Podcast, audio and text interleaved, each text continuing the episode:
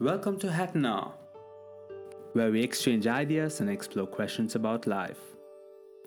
I'm Sindhu, and with me is Anu and Tasha. Today we talk about human evolution, Buddhism, consciousness, and the idea of God with our special guest Kento. Let's get started. Today on the show, we are excited to have Kento, a friend of Anu and Tasha's. He is and has been a practicing Zen Buddhist all his life. I met Kento at a party and was immediately drawn to his ideas and his fascinating take on topics we have a mutual interest in. With free flowing questions, today we look forward to having a great conversation. Hi, Kento, and welcome to Hatton Hour. Kento. on the No, no, spot. they yeah. so, um, what are you? Who are you? Have you ever popped the question, like, have you ever uh, ponder who you are? That's an interesting question. I mean, I, I feel like there's the there's a resistance to the question because of the Buddhist background, this sense that like ego is delusion, right? Like that, you know, whatever separates you from other people um, and the world at large is is at its deepest level is delus- delusory thinking, and so um, I think I tend to try to avoid even sort of thinking about those things in those terms, which is probably why I'm like slightly resistant to the question. Um, I guess it's uh, in. I mean, in practical terms, though, um, that is one of those issues where you're you're looking at identity yeah, what is it?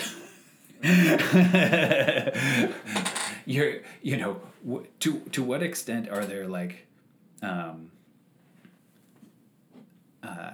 do, are there char- properties of your character that are sort of genuine that don't that aren't merely like markers that set separate you from other people where you're you're like oh um, uh, you guys are brown and I'm white, um, where uh, you guys speak such and such a language and I speak such and such a language. Like, uh, so much of our identity is that kind of divisive way of thinking. Like, Where do you think that comes from in terms of like why why even create identities like in general? yeah, People are quite you know definitely quite fixated on that. You know? yeah, yeah. And that kind of dictates how their life happens. So, why? Where does it come from? Or is there a purpose for this identity? Is it easy if you like tribalize them to uh, control them and you know?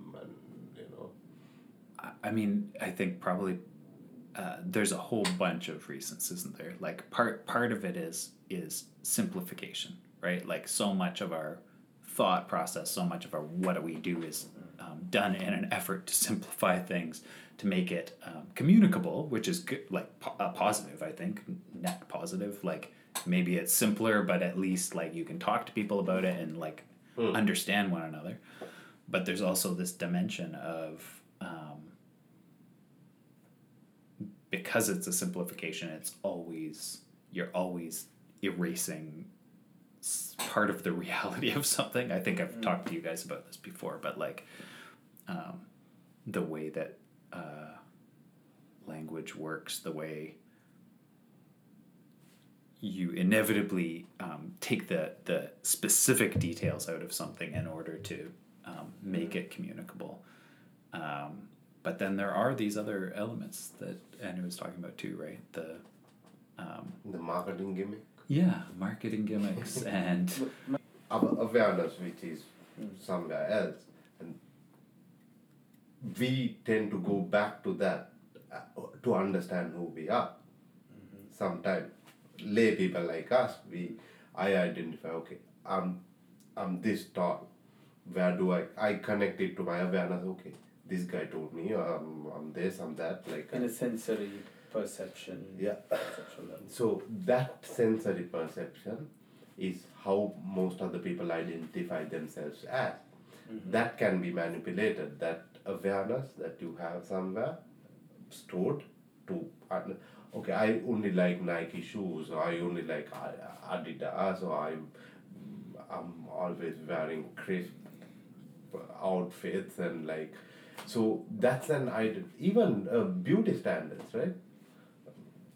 What we have is european beauty standards right?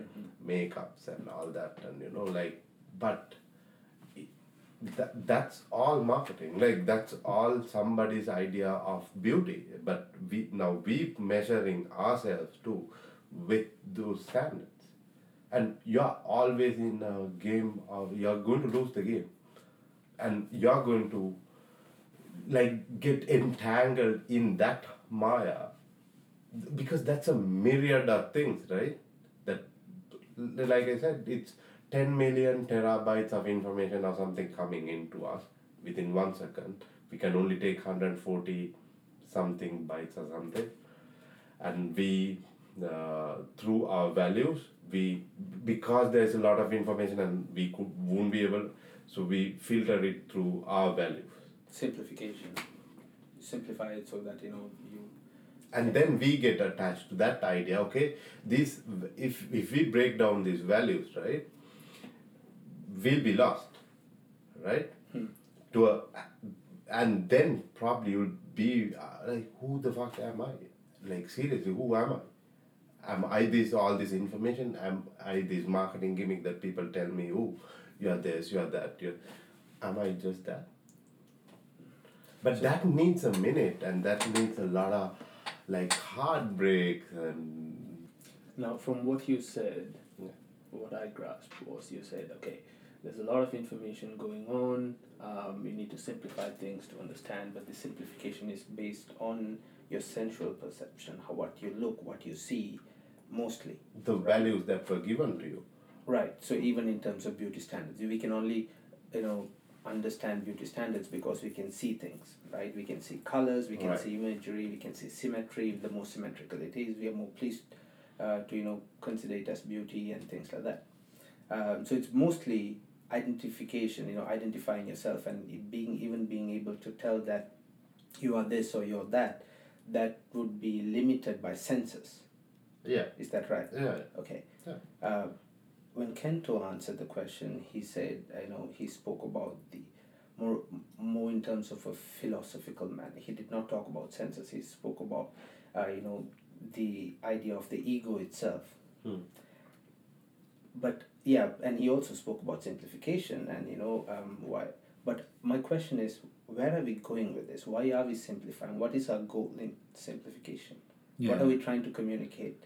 If communication is the is the point, if you know setting ideologies makes it easier for us to work with each other, is it survival? Because if we don't work with each other, are we going to be dead? Or is it something else that we're looking for? I think that that is an important element, right? Like that when you think back to, um, you know, supposed or supposed evolutionary origins, you know, uh, the ability to work together as a group is the only distinguishing thing. Like when you think about the Mm. the other animals that were competing with us at that time, um, they're all stronger than us, faster than us, you know, in every respect, better able to deal with their environment, except that we can work in a bigger so group. we tribalized we got we, we got into tribes yes. because of external threats right Kento? Yeah. so uh, what they're saying is to to for us to become a tribe they needed uh, to show there's something bigger than us like like a higher power something that you cannot see. That's how the idea of god came about. Oh so now um, six or seven primates now are entering into stone age right?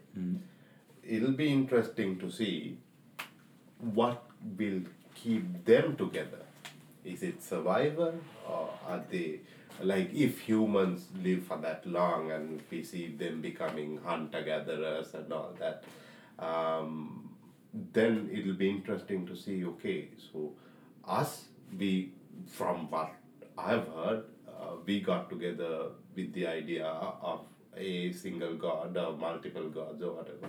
That's what unified uh, these people that were living probably by in small family units to come together and form villages and then cities and all that and that you know mm, if you see all the like all the known civilizations they always had an idea of a higher power. Uh, that, that like uh, so I, I, I don't think the the origin of those civilizations bec- was because of the idea of God.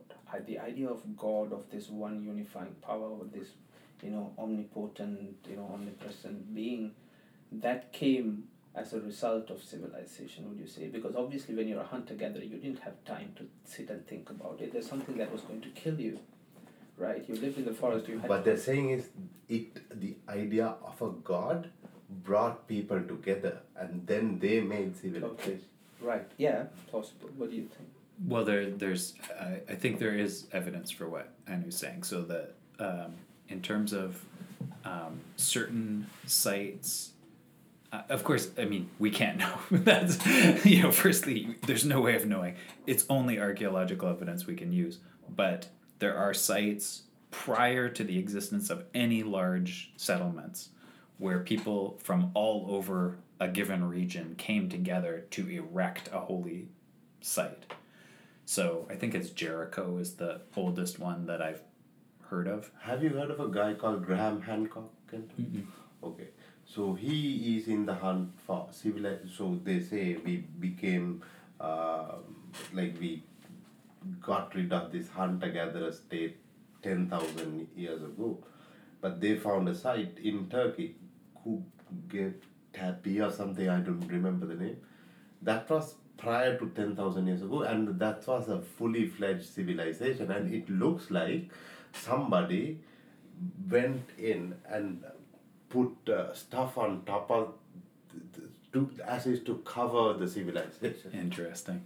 Interesting. That, so that known history, like the history that we know, this actually goes well with uh, the philosophies that people had before. Like it's a continuous process. We don't understand. Like we were in this stage, like humans were, or someone else were in this stage, and then like it. So there is now evidence that it, there was actually civilization prior to ten thousand years ago. Like people like the, those are like big stru- they're talking about big structures Yeah, and and when you think about like um, how long there have been hominids on Earth, it's been a very a much much longer than we have archaeological evidence for. We, I mean, other than our bones. So, you know, there could have been any number of iterations of various civilizations. Although um, there is, I mean, there are certain things that I think. Uh, it looks like we have a blank period right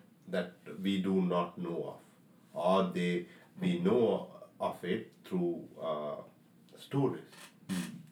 Well, what is what, what is your understanding of how we came into being in this physical form, like as humans, you know, now as, and how obviously we speak about evolution, we spoke about hunter gatherers, and then civilizations, agriculture became a thing, building houses became a thing, you know, safety was assured, and all of that. What what is your idea, or what do you what what do you think is the most convincing I- theory could be? There, there's, I mean, there's a book called The Descent of Woman, um, which like proposes an al- alternate theory of um, human evolution, uh, the sort of in contrast to the Tarzan theory, as, as it's sometimes known, of like people coming down from the trees, so to speak, and like um, uh, the the her her theory involves uh, relationship with the water. Um, you know, a lot of sort of physical characteristics of our bodies um, are similar to um, whales, right? Like we have more fat than a lot of land animals. We have long hair. Um, women have breasts. These, the, she theorized that these would be um, long hair in particular would be something a, an infant could grab onto if you were going into the water. The fact that infants can swim before they can walk, um, there's a bunch of evidence she presents. I think people were very critical of her because she was like very, very feminist and maybe was not um, uh, polite about how she expressed certain things. But uh, I think she she makes a really interesting argument. Um, one one of the other things that I thought of that um, I don't know strikes me as interesting, and this is I think something Anu and I have talked about, but like the um, there's an explosion of artwork uh, and an explosion of like tool production that all happens at uh, a certain time in human history, basically at the like origin point of Homo sapiens. So, you know, Homo sapiens, as we were talking about before, are getting out competed by a whole bunch of other animals that are, are in the same sort of ecological niche as us. Our numbers are getting smaller and smaller at some estimates, and I, you know, I can't tell you where I read this, but I remember reading it might have only been a, a few thousand human beings uh, or Homo sapiens. There were other hominids that were pretty advanced as well. Um, but there's only a handful of us left. And then all of a sudden, at the same time as we seemingly like go from like contracting and contracting smaller and smaller numbers to just spreading across Africa and then like spilling out over the whole world, at that same time, we produce more tools in I think 500 years than all hominids had in all of human history, and we start making art, and this like all happens at once, and so I think there is something interesting about that that. Something external. Um, I think it might have been internal. One one of the things that they were saying um, that, or some that something I was reading that made me think about this, was um, uh, I was reading about uh, bird, um, basically bird language, and how there are certain um, birds, not all of them obviously, but some birds have uh, uh, dialects that are so specific, like their language is so specific that the birds in one tree and the birds in another tree will not recognize one another as sort of belonging to the same group which you would think on one level is like evolutionary evolutionarily um, problematic because it encourages inbreeding. But one of the things about inbreeding is that it produces mutations right? And if you if you want if if for some reason for example you're being wiped out and like mutating quickly is of greater benefit even though there's like negative side effects of it than the normal process of evolution which seems to be erasing you from history then like all of a sudden mutating fast seems like a good strategy. And you know humans share some of those like weirdly like maybe not to the extreme of those birds that can't communicate from tree to tree but we share some of that sort of like racist um, sensibility of like oh you're different from me. Do you belong to my group? I don't like you. You know that uh, uh, which once again that would encourage us to have sex with our family members. Not to put too fine a point on it but um, which would encourage mutation which would so so there i mean it, uh, i don't know that this is the case but it is a possibility uh, as a you know an alternative to like the external force that you're talking about. Um, that that it was simply a byproduct of you know being reduced to such small numbers. And the other thing that they said was um, human beings in terms in terms of inbreeding the negative effects are felt much faster than other animals. And part of the reason for that is that we probably did inbreed to far greater extent than most animals on earth that like um, you know dogs can be inbred, inbred for generations and generations without many ill effects. It's only when like it's taken to an extreme and you have like dog breeders who are you know. So is like, do you think there was at any point of uh, human history, there was a hand of God in um, hum- humans like populating the earth to this extent. Before you answer that question, what do you mean by a hand of God? What is your definition An of God? external, uh, like it could. But what it, is it, external? it cannot. It can be uh, an alien, what we call alien. Okay. I wanted to follow up on what you just said. There was an explosion of creativity. Could we say that at some point? Yeah. And would we also say, did language also occur at that point, or did it happen before? It would that? have had to happen before. before that. Yeah. So was language a tool for this explosion of creativity because you could exchange ideas between people? Like you know, you think of something. I mean, if there's no language, if you can't communicate it to the other person, you can't pass on that effort that you've put to you know figure that out, right? So was language a tool of communication, which also kind of strengthened us in terms of forming groups, working together with you know Mhm. large numbers, even though we had like you know evolutionarily we had and biologically we had you know disadvantage in terms of surviving in this. So tools and art and all of that, and the hand of God. Do you think the hand of God or some idea of God was the reason or was the catalyst for this crazy thinking? Because I don't think any other species can imagine things that's not there, right? As So as hold on. do. So do you believe in Terence McKenna's uh, that uh, ape? What uh, The stoned ape theory. stone ape? I uh, it's a hypothesis. It, it's it's it's an idea. Do I believe in it? I don't have evidence for that. So, uh, I mean, it's an interesting like, theory. is it something that you consider? Maybe there. It is possible.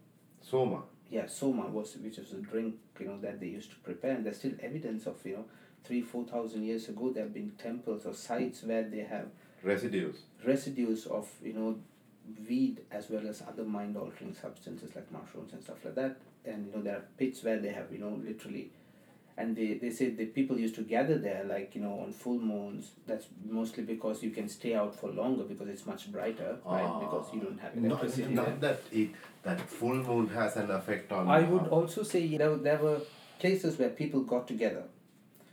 They probably consumed something, or maybe they, maybe some of them did, but there was something going on that changed how humans think in general, and I think that's where all this creative explosion came about. Uh, that's where they started, you know, exchanging ideas. Probably language occurred from points like that where people gathered, and you know maybe they took used a substance. Uh, it's a, it's very very practical because you know mushrooms. I'm sure people have been picking up, you know, hunter gatherers as we say. They've been picking up fruits, you know, fallen fruits and you know trees. They definitely came across mushrooms. They probably tried it out. Obviously, they were not smart enough to figure out what's good and what's not, and maybe they went through certain you know experiences, came out, and they were like, "Holy shit! You should have Started eaten." drawing. started drawing, painting, like you could imagine. I remember you telling me um, you're not going to do it again. I I did get bored of it.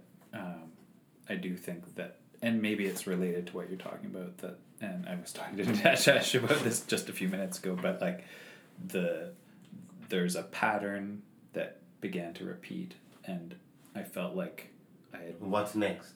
Exactly. Like, okay, so now I see the way that my mind is altering my perception of sound or color or light or whatever.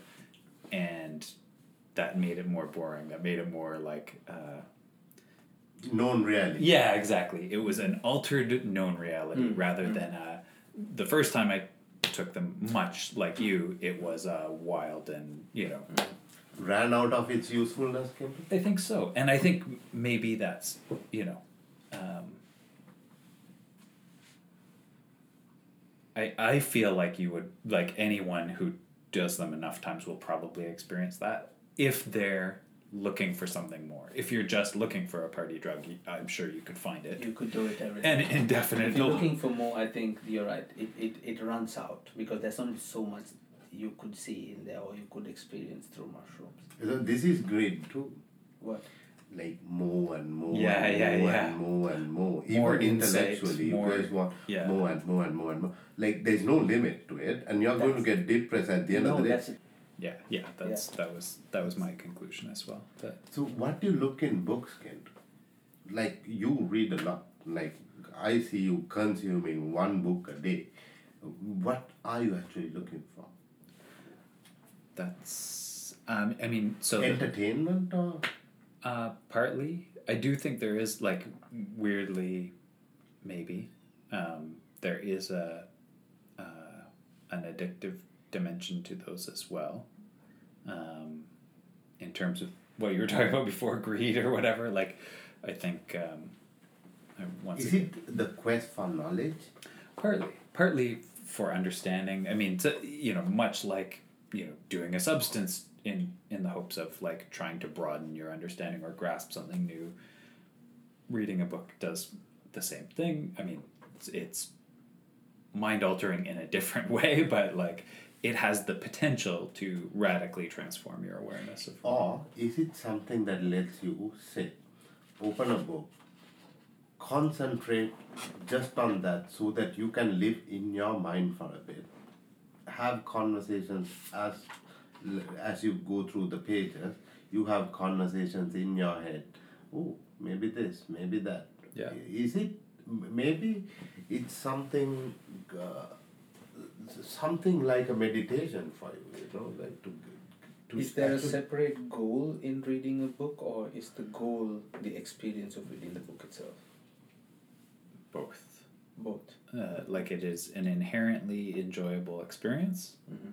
um, and it is also potentially you know mind altering or world broadening or whatever so So this quest of wanting to, you know, well, looking for something, in, even in books or whatever, you call it addiction, kind of it, one type of addiction. So, uh, it, it, they're all different types of addiction. Now, if you remove that moral plane where we say it's good or bad, Mm. they're all addiction in general. What is addiction itself in terms of your, in terms of experience, like your true personal, like your, how you experience the sense of I? How do you, how would you define addiction? Is that some form of let's say sorrow that you have not don't have something but you want to get something or is it love towards something that you're you know looking for it everywhere? What is it? I think there's there is some evidence that like so people have done research on process addictions. Mhm. so uh, substance or you know substances you can always go oh well like nicotine is addictive. But of course, a process addiction where it's like something like gambling, the the the phenomenon itself, the There's no thing you're doing, is not in itself Yeah. addictive. But you have the experience of addiction, and people have sort of investigated this and found that it does have to do with, um, you know, dopamine levels, neurotransmitter levels in your brain, and how they're responding to certain s- stimulus, and uh, and I've heard that reading is similar. That like and and actually running. So, you know, running? yeah, like if when you when you exercise and you experience a certain amount of pain, um, usually comes about th- through something uh, like a a long distance exercise, something that's like you're enduring for a while.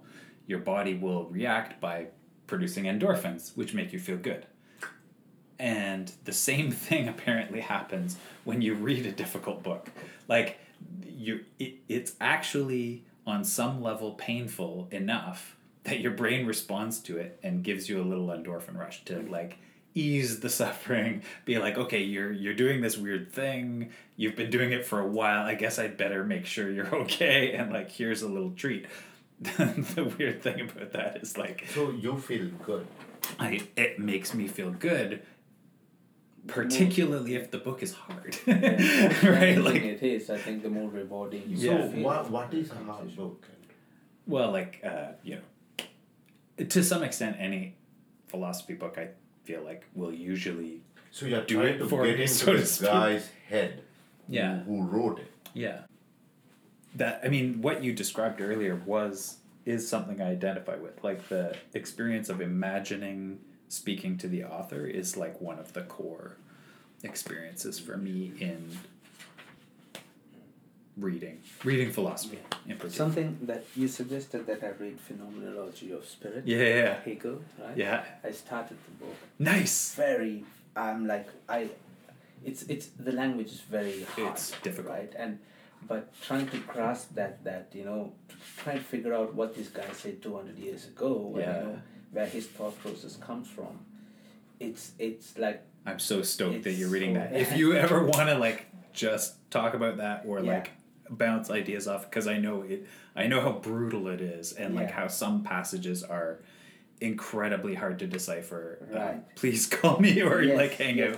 out. So some I've only read like probably like 50, 60 pages. Of Yeah, it. yeah. Um, No, that is it. The preface that you were Yes, reading. yes. It's dense. It's, oh, dense. It's so dense. I think you should read it, and you know, it's We'll make But- Hegelians of yeah. you all. So good. so something I don't know. Maybe I misinterpreted. There's an idea that I think I got off the book. Um, there's two things, right? The true self and the perceived self. These are just my terms, right? So Mm. just trying.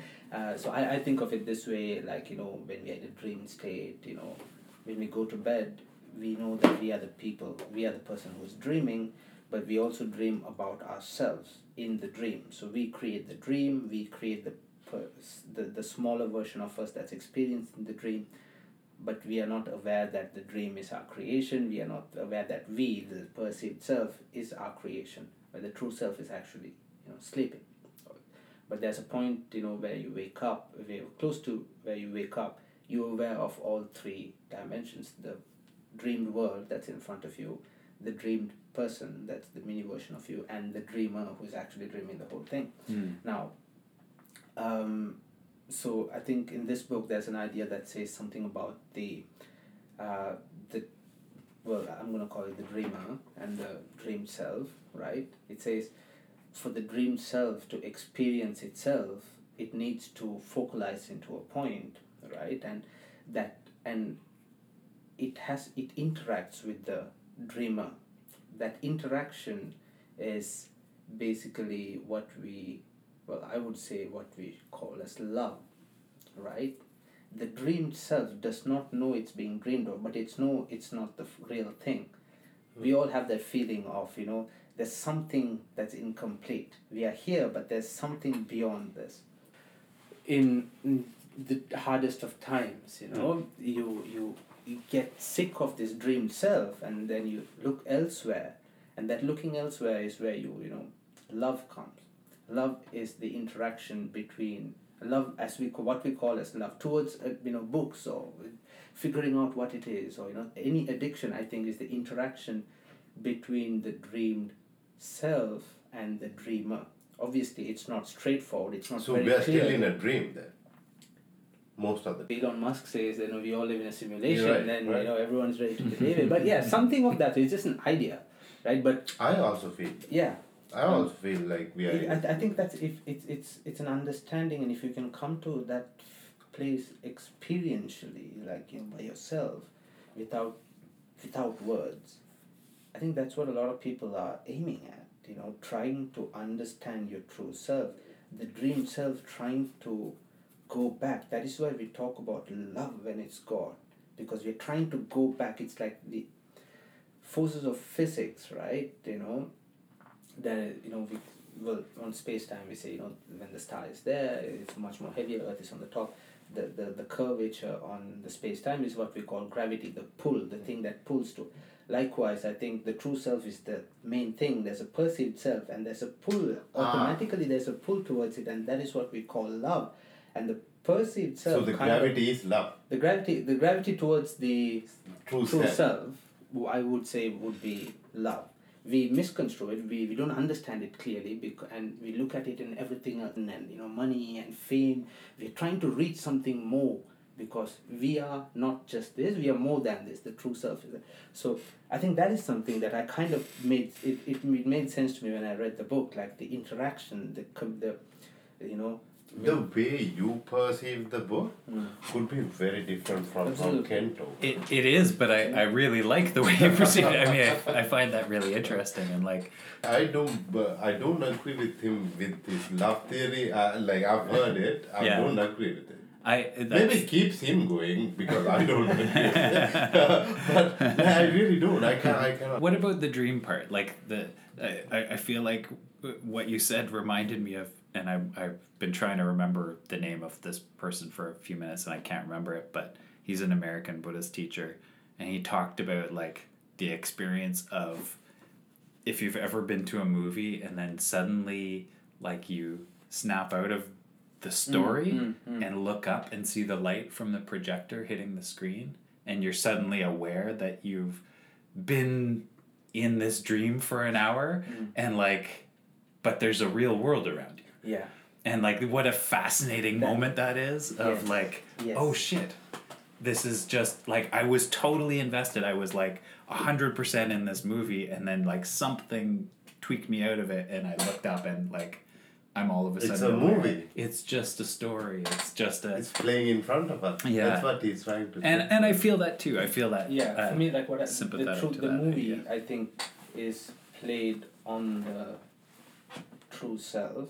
The sensory. Yeah, yeah. Like for example, if you take this table, the table cannot see itself from as a molecule within itself. It needs to take itself out, project it into a small focal point outside, and only then it could experience it. Like the movie playing on the screen, um, you know, it the person who's playing the movie needs to come out of it to actually see. If you are, or if you are the screen, you know, you really can't see the movie, right? So, the true self the nature of true self is that I think it for it to experience itself, it takes it out of itself and then experience it. It sometimes forgets that it's just here to you know view itself in terms of everything that you see and hear and process and everything. It's just the play of you know on on The Maya. or awareness. That is true. Like this, the as I said, the interaction between the true self and the perceived self, that experience is usually comes with a lot of creativity, right? It comes with you trying to write a poem. You're trying to touch into something that's not there physically. You derive elements of it and you try to spit it out, like Rumi, if you would say. Mm. Rumi's poetry, or even like you know, if like European art in general, like everything that's about God and these beautiful things, for someone to imagine that, they have to make contact with something that's much, much bigger than. Do you know, like people, uh, this love, they express it differently mm. too.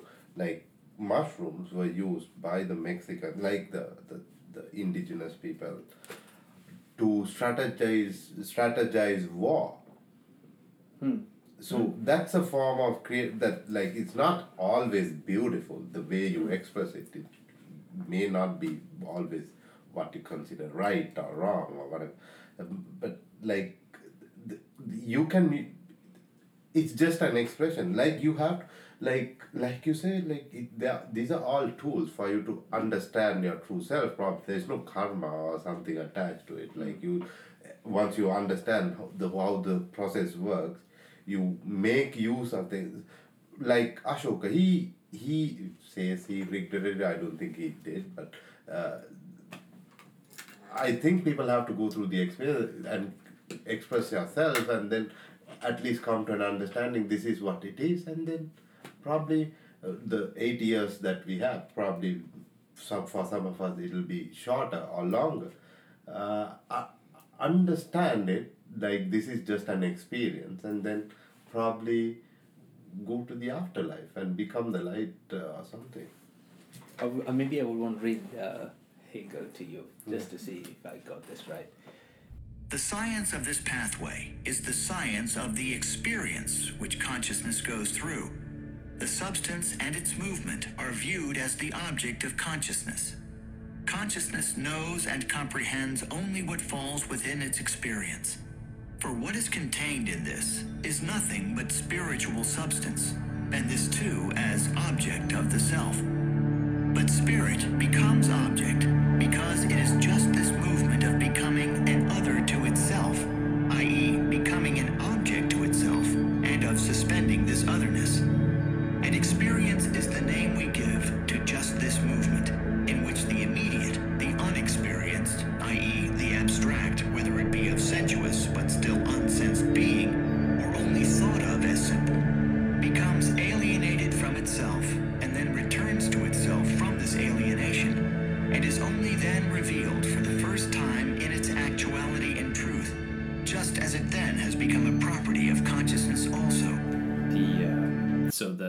background to that, I, I almost don't want to ruin it for you because it's. I feel like your interpretation is good and interesting.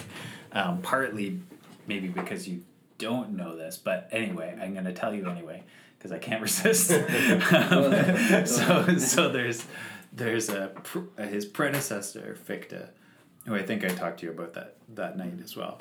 Um, he has this this sort of description of an experience where he says like um, there's this thing that goes on uh, and this like relating to objectivity and subjectivity.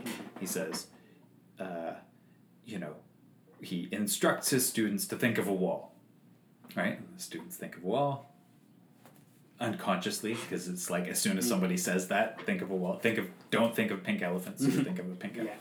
So so their minds direct it direct it themselves toward an object and then all of a sudden he's like okay so now think of your mind thinking right? So that activity that thing it did when it went to the wall or it went to the elephant or whatever like that's the like infinite magic of cr- sort of subjectivity. Like mm-hmm. here's this like experience right? Like here's this space where you're you're sort of in if you're alive and you're living and you're thinking you're aware of this kind of move hmm. and this capacity for movement. Um, but as soon as you look at yourself you're looking at yourself as an object as a fixed hmm. thing just hmm. like a wall just like an elephant. You know like you're just eh, so that the there's always this gap between the mind that is seeking to understand itself as an experiential fluid you know um, infinite potentiality and um, the like limits of the mind which always encounter it as a mere object and that that's part of what Hegel's talking about there That is interesting. Yeah. Very interesting. um, anyway give it another read with that Yeah. in mind and like see Yeah. if it changes your perception at all. But uh, i do i don't think your your description is bad. I i mean i think one of the great things about hegel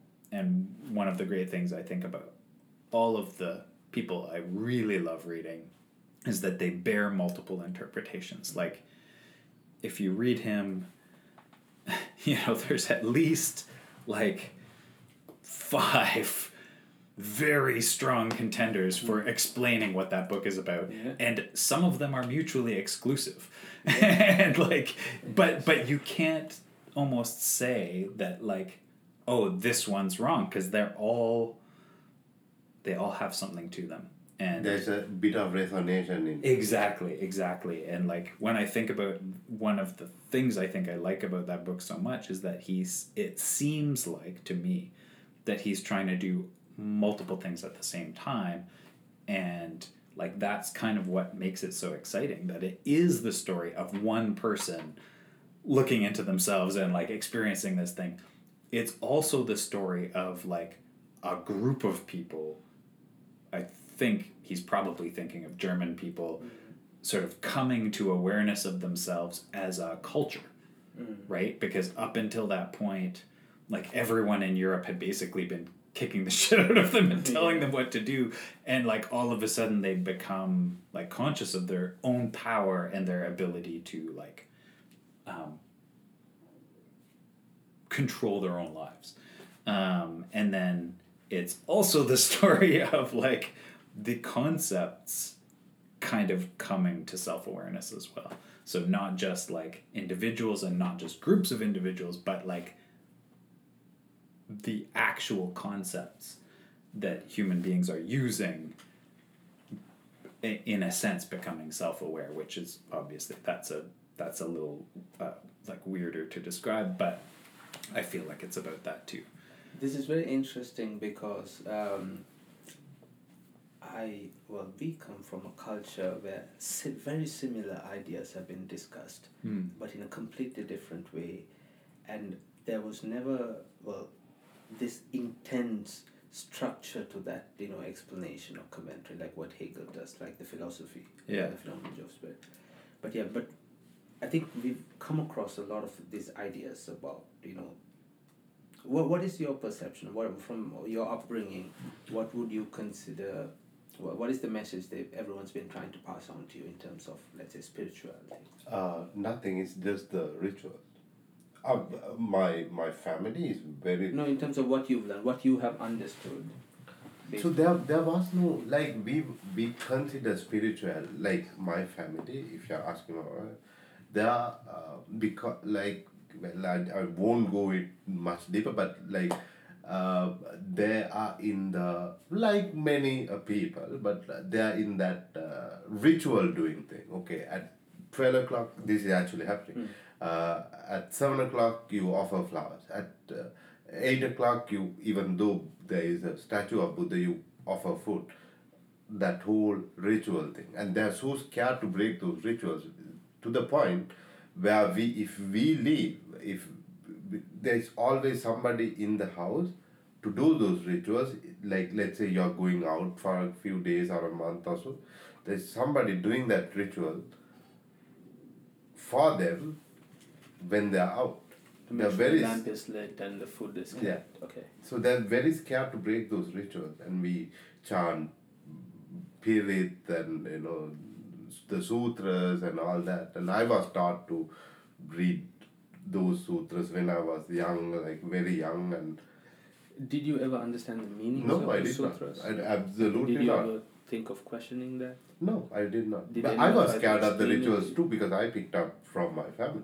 Uh, my my experience of Buddhism is almost the opposite of what Anu was talking about. Like it, it was like, but but this is partly because that's that's the Zen tradition, right? Like the Zen tradition sort of begins with this like uh, I'm trying to remember where it's from, but it, it's uh, the line is non-reliance on words and letters, right? Mm-hmm. Like that's the core Zen belief in a way. Is like which isn't like oh throw the sutras out it's just like keep in mind they're just words and letters they're pointing to a reality that's w- where we keep our attention So the f- selected few can. The, so th- we were to make that jump, right? yeah This was now because because it has been prevailing for so long in the country, they're stuck at a certain point. They think the la- word, letters and words and the rituals are the thing. yeah There's nothing beyond that. yeah Or th- there's these monks who come and preach certain shit like that's not even what this guy is trying to say. Yeah It's some mediocre shit that's happening outside, and they come and so these guys everywhere. This is how they listen to that uh, mediocre shit. Uh, So they fold their hands and they think God is speaking to them. It- It is not, and it's hard for me to break that mold either. Even with my own family, I have to admit, you know, like it's hard to break the mold. It's Yeah. not like. Uh, it's not like they are stupid or anything, but they they're very scared of breaking the mold. Maybe fear of the unknown, I do not know, but yeah mm, they're not making the jump. So that, How that's did how. that difference happen in Buddhism, like in Zen Buddhism, and then what what what? what No, even even like let's say a foreigner comes and starts reading Theravada Buddhism, they would have a better understanding because they come with a blank mind anyways. They come seeking. They want to learn what's there. These guys think they already know it, mm. right? This is it. The ritual part is it. And it's not like they, they're, they're not going to go, like only a few will actually break down the barriers and go, you know what? No, maybe it's But are there else." people left in the system who actually know the true Oh yes. yeah, yeah. yeah, yeah. I see. I see. Now I see a lot of people deciphering it in another way. Mm.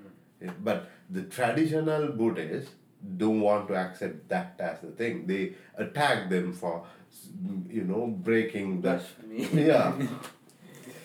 it's fascinating I, that that i mean i do think it probably happens in every every religious tradition that uh, I see that happening when we come to, because we come with a clean slate, right? Ken? yeah yeah what you don't see here, we see that. Yeah, exactly. Opportunities, this, that, how to work it, you know, we see that. Yeah, Uh, that's how you can come to our countries and like have that knowledge that we that is right in front of our eyes but we don't see yeah, yeah. And that's fascinating, eh? That like we're blind to the things that and, we're. and the in- fact that it's just right in your face Yeah. everywhere you go in sri lanka like it's in your face like you can't walk 100 meters down the street there you're going to see a statue of buddha with flowers yeah, yeah. and you know and and it, it's um, and it's funny that it's right there for everyone but they, they're good at protecting it and carrying it forward. They've done that for thousands of years now. They've kept it going. They've always had the messages on the ground. It's just that mm, you know a majority of them i would say just don't understand what it is but they take up the responsibility of carrying it forward. They teach their children they teach their grandchildren. It's, it's a thing that you know the law is based on that you know how people value people and things are based on that how their future goals are based on those values. So yeah interesting. Yeah. There's a great uh, thing I've been trying to I've been trying to write something that's about uh, so there's a Japanese Zen teacher named Zen Master Hakuin who uh, he has this line about finding disciples which I don't think is a thing in Theravada Buddhism disciples but like in Zen it's a big deal right? Like if you're a big if you're a Zen teacher it's like the whole goal of your work in some ways is to find the appropriate disciple who's going to carry on your work your work but you know the the work of the mahayana i guess. And like so he has this interesting moment where he's like you know of course the ideal disciple will be the dreamed of disciple the disciple that surpasses you that like you know re uh, discovers buddhism in a way that is like you know even more accessible and direct and perfect than what you can offer. But if hold you, on yeah?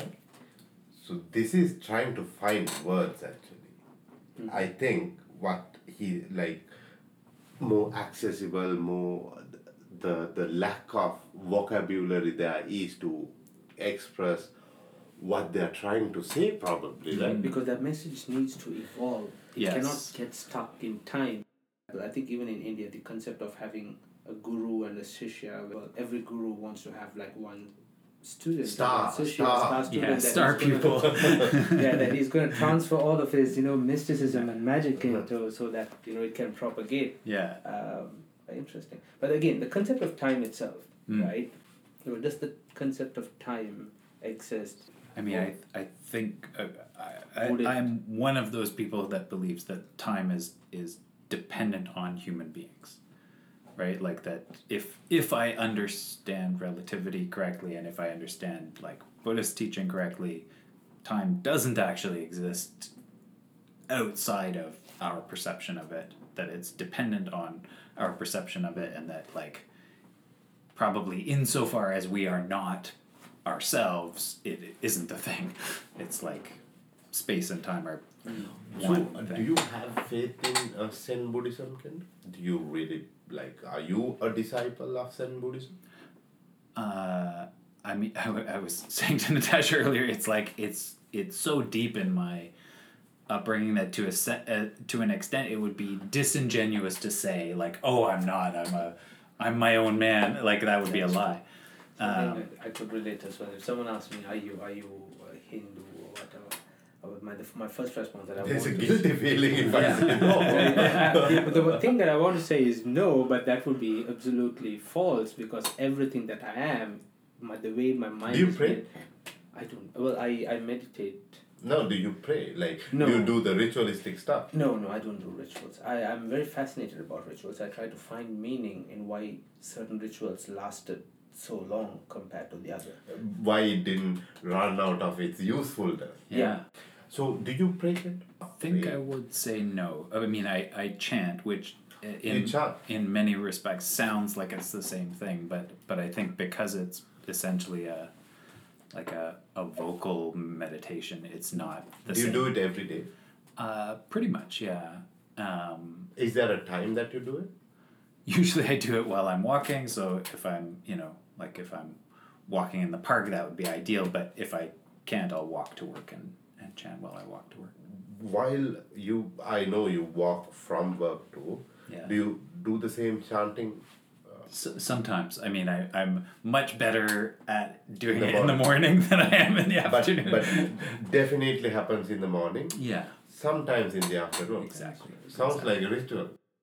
There's a, there's a so the the second part to the Hakuin story is that like yes the the ideal disciple is the the dreamed of disciple he surpasses you she surpasses you over you know etc but if you can't find that he uses this very weird language of like you need to find someone with a uh, a mouthful of blood whose teeth are like knives which I take to mean like someone who will hold the line. Like Yeah. like just find somebody who can Yeah. like okay, they're not going to surpass you, so they're just going to have to hold the line until someone comes along who And- will. And, I, I, I, like at least it's not pushing it. back. Exactly. As the, and, and but I think sometimes maybe what we're talking about is like that that We are holding the line. we're holding the line and and maybe it ends up actually pushing us back rather because mm-hmm. because you're you're kind of you don't want to break with what your teacher said um, because you know you haven't surpassed them and so you you won't allow change. So the, the the the funny thing, Kento, yeah, they don't now they don't even want to like break that line, yeah yeah thinking that's disrespectful That's to right, do it, and right. they're very scared. to the you know who the ancient person who came up with this wonderful ritual like how would i like why would i insult them by you know making this alteration but it's like that person probably just made the ritual in the hopes that somebody would come along Yeah. who could break it yeah. Because you know. Yeah, that's that's actually what's happening. So, Kento, tell us more. About sex. Yeah, what about sex? i i also like it uh,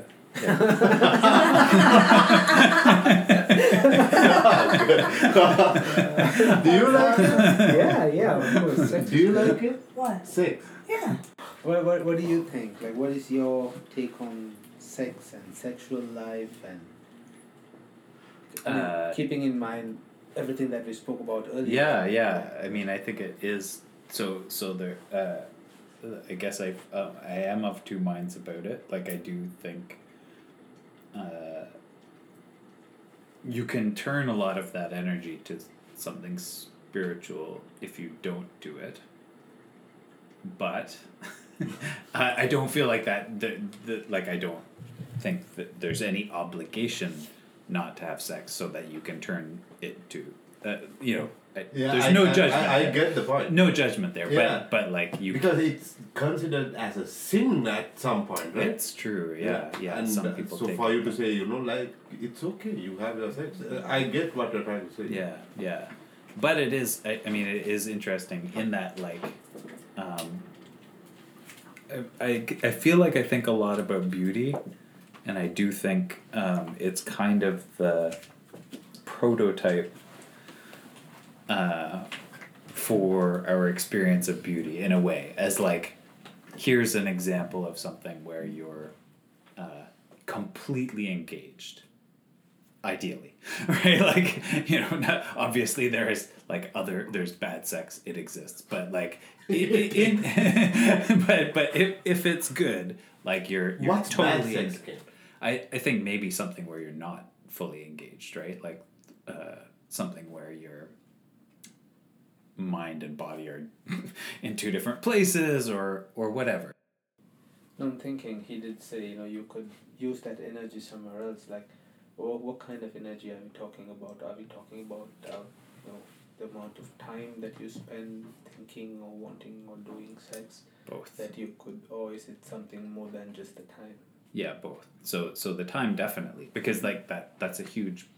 I, was talking. So my one of my roommates is my brother, and I before he met his girlfriend, uh, I remember talking to him because he was spending like so much time on these apps, like like an insane amount of time, and I was like, "Wow, like you spend a lot of your energy." It was like, "Yeah, I can't think about anything else," and I thought that's interesting. Like, I I think I do remember that from being younger. That like, So I think what he's referring to, Kento, is like, is there this, uh, like they consider there's a prana kind of thing that Mm-hmm. you have inside. Yes, so that's the second half. Like, yes, there's both the sort of time and energy of like you're thinking about this thing that you could be maybe devoting to like something else, but there's also I think uh, Is there a biological element to preserving that energy, and is that something that you could be used for something else? Like- yeah.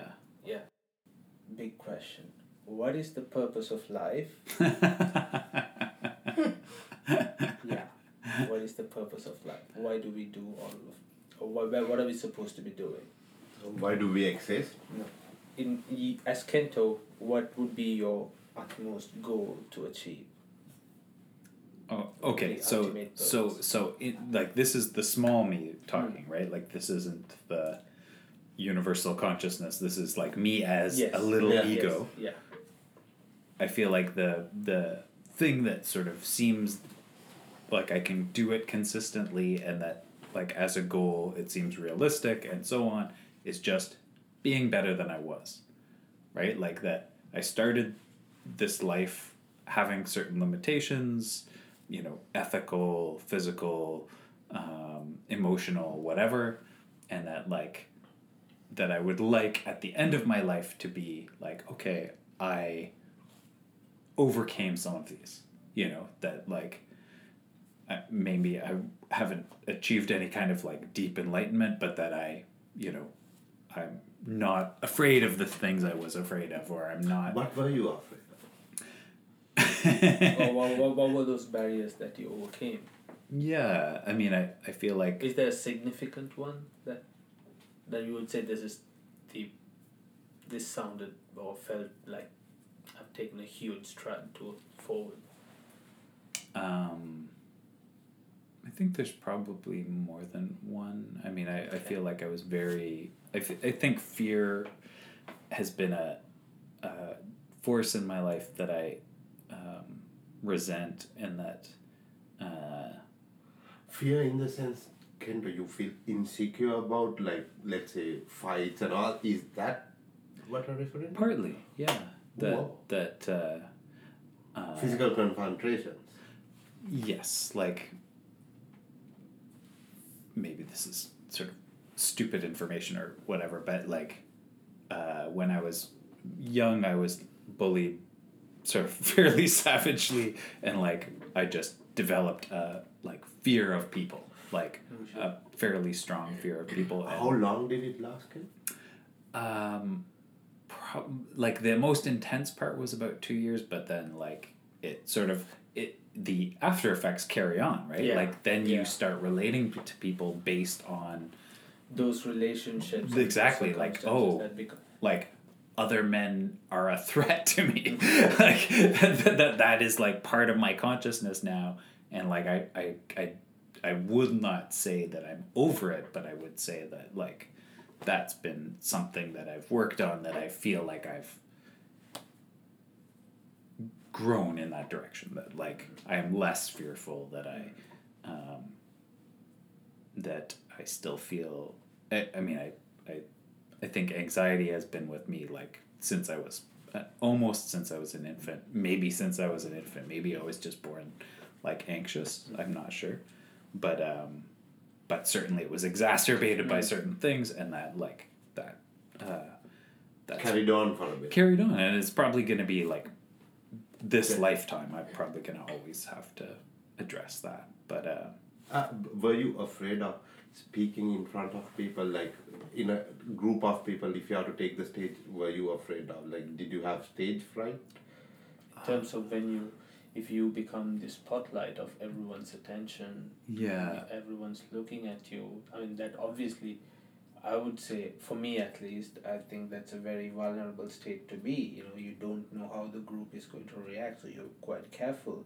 You know, your your biology kicks in that should be ideally a, a, an anxious state for anyone. But how soon do we overcome those? That may range you know in people. Some people might overcome you know like break through that early in life and some people might take a lot longer. Yeah. but is that like what, what what would you say about such like social anxiety you know? Because this interaction with people is quite it's, it's a difficult task not everyone's cut for it Yeah, I mean, I, I feel like I mean, it's also, I mean, one of the things that I think I've felt about managing it is like realizing part part of it can be just realizing what your limits are um, and working within those. So I feel like uh, this size of group of people is probably my like ideal maximum, right? Like more than four people, I start to feel like I can't keep track of where everyone's head is at, right? Like, like you know, like the part party, uh, like that was like too many people, Mm. and I could kind of, you know, if it was just you and I, we would like go to a corner and we could talk for a minute, or if it was just you and I or you and I, you know, eh, that's a dynamic you can make work in a larger group, but like my baseline is like that's discomfort, right? Like that's okay. I can't follow what's going on, and I can't keep track of where everyone's where I imagine everyone uh, everyone's mind to be at, and so that becomes a state of like uh, sort of low level anxiety where I I'll kind of shut down like not not in a like catatonic way but just in a like I don't talk all of a sudden I'll be like quiet I'll just Reserved. listen reserved right uh, but if you know that, you can sort of uh, curate your experience of things, right? You can say, like, okay, like, I'm not going to this party. I will go to this other thing where there's only going to be a few people, or, yeah. And, and that's, it is interesting that, like, um, that realization that you don't dislike being with people, you dislike being with people under certain circumstances. Yeah. Yeah. That's a that's a different uh, that's a helpful realization and it's something you can kind of work with i forget what the question was initially but- Uh, the question was, what is the obstacle? What is the biggest obstacle that you had to come? yeah so Yeah. fear yeah so But even like the fact that someone like you said if you you need to first be able to recognize fear as an entity before you can overcome it most people do like we all suffer from not being able to recognize and compartmentalize certain things there's no structure to the things that affect us if you can draw those boundaries you can isolate them and then you start pushing one by one away yeah Start think- working in elimination. yeah yeah and that that was very helpful. I mean, I think I, one of the things that, uh, uh, and we were talking about this earlier too, like the because I'm calm outwardly, I did not realize that I had an anxiety disorder. Right, like it did not register at all as a possibility.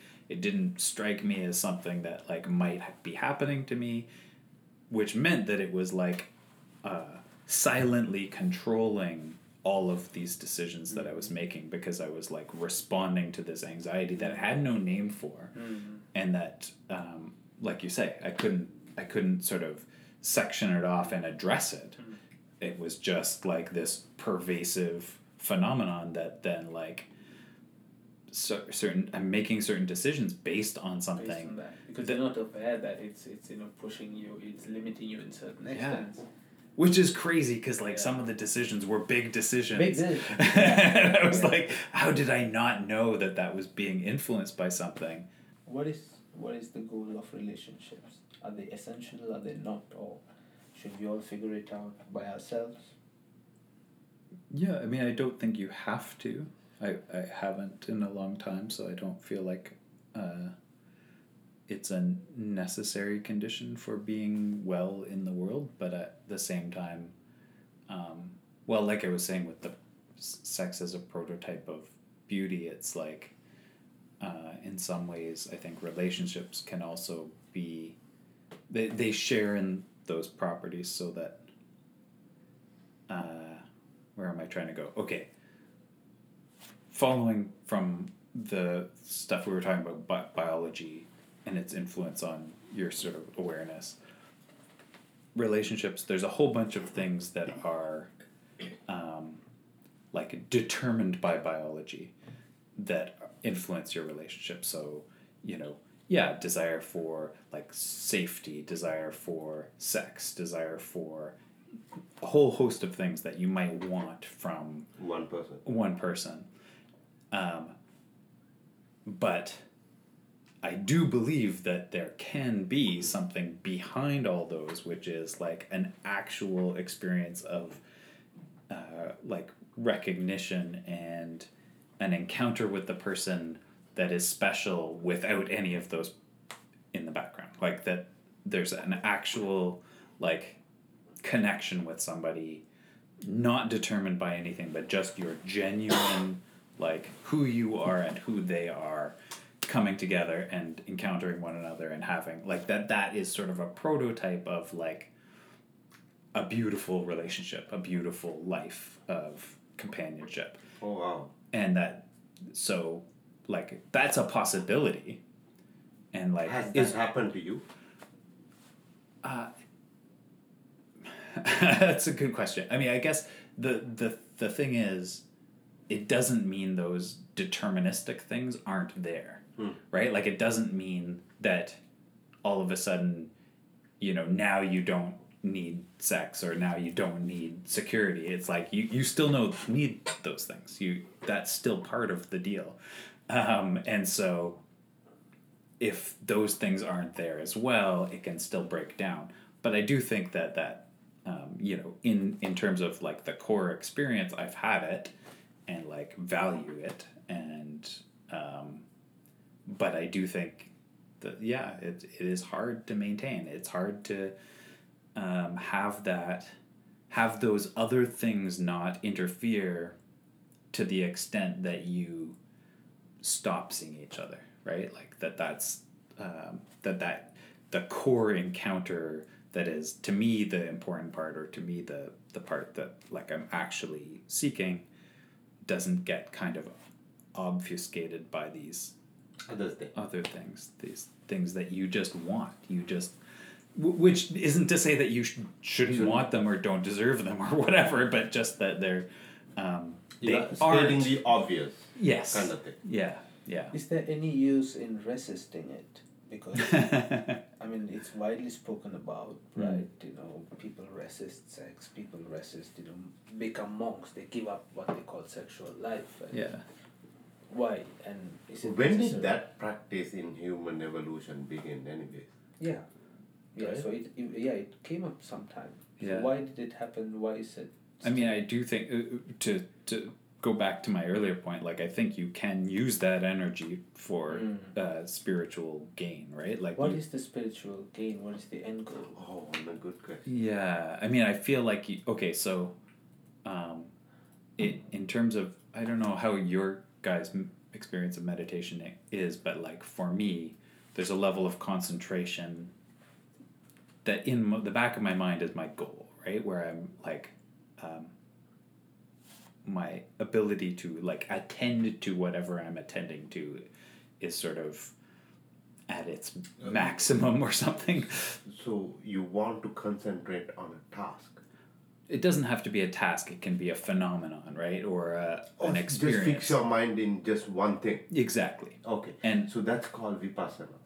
yes okay so i think we're talking about the same thing okay so i think if you you, you abstain from sex you can probably uh, use that level of energy that extra energy to power up your conver- your concentration right? Like I, I do think that's something people can do and i think there are people who do do it. I mean i uh, i was talking to anu about this briefly before but like my dad's teacher is a she's a fucking badass meditator she's got sort of abilities of concentration that border on the supernatural let's say right like that where she will walk up to you and sort of have your number right away right like e- even though she's never met you Have before. you experienced it? Uh, yes, yes, where she has, you know, we had never met before. She walked up to me and was like, uh, of course, she also like uh, obviously has a very close relationship with my dad as her one of her disciples, and like chief students is like she probably knows more about me than I realized, but still was like able to kind of very quickly hone in on where I was at and what I was doing in that moment. And I do think like that I I maybe I shouldn't know this about her, but I know that she abstains from sex and like you know, I think maybe that has something to do with that. That like she's kind of taken that energy and redirected it and So it's know. more like carnal, right? Like sex now, monks and all these guys, they put sex as it's a, it's a carnal thing. It's like very unrefined and it's it's something bad for you. But uh, abstaining it probably gives you the power to say, you know, you overcame those like the desires from that's coming from your sensory perceptions to like really act upon it that resistance probably gives them a little bit of power or something. and probably is an incredible training and concentration, right? Like one of the things that I certainly uh, feel is that like um, your the, there are a whole bunch, and th- this is this goes well beyond uh, sex, but like there's a whole bunch of sort of animal behaviors that are part of our life and um, experience and makeup that uh, are w- once again are very hard to see because they're so deep in our um, activity, in our way of thinking, in our way of seeing the world that it. Uh, anyway, becoming aware of them at all, let alone actually like be, being able to abstain from them or like uh, rationally process them, I think is an incredible uh, spiritual and intellectual training, right? Like that you can look at your, um, say, for example, to just to take it into a different sphere, but I think it applies to sex too. But like, uh, say, for example, to um, your desire for dominance in a given situation to be able to sort of note that okay like i have had this instinctual desire to like establish myself vis-a-vis another person in a position of authority and then stop yourself and go like wait a minute what's that about? Is that actually important? Does it matter if i like how i relate to this person or do i have to relate to this person in terms of one of us being somehow hierarchically above the other or below the other? And then sort of dismantling that like that that requires a lot of um, awareness and i think uh, um, Interesting. yeah can be could be an enormous um, i don't know what the word is i'm saying uh, struggling to find but like it it can be the start of something very positive in terms of somebody's development intellectually or spiritually Is there a possibility of the supernatural in life as we speak? Is uh, do do are there people who have supernatural capabilities? Know about probably extending human capability in, in its physical form. Um, do you are you aware of those? What do you think of them? Are, are they true? Are they real? Are, is there any substance? I mean, I've def- I, I guess my my only issue with it is like uh, with the word supernatural, right? Like that, like obviously, if it's in the world, It's it is natural. um, but in terms of like, yes, practically speaking, um, something that like ninety nine point nine nine nine percent of us can't do, but this one person can, and so we can say like, yeah, it's not normal. um, then yes, I, I think that's So uh, even about this whole guru thing, yeah, this, what I think is like this guy wa- was there.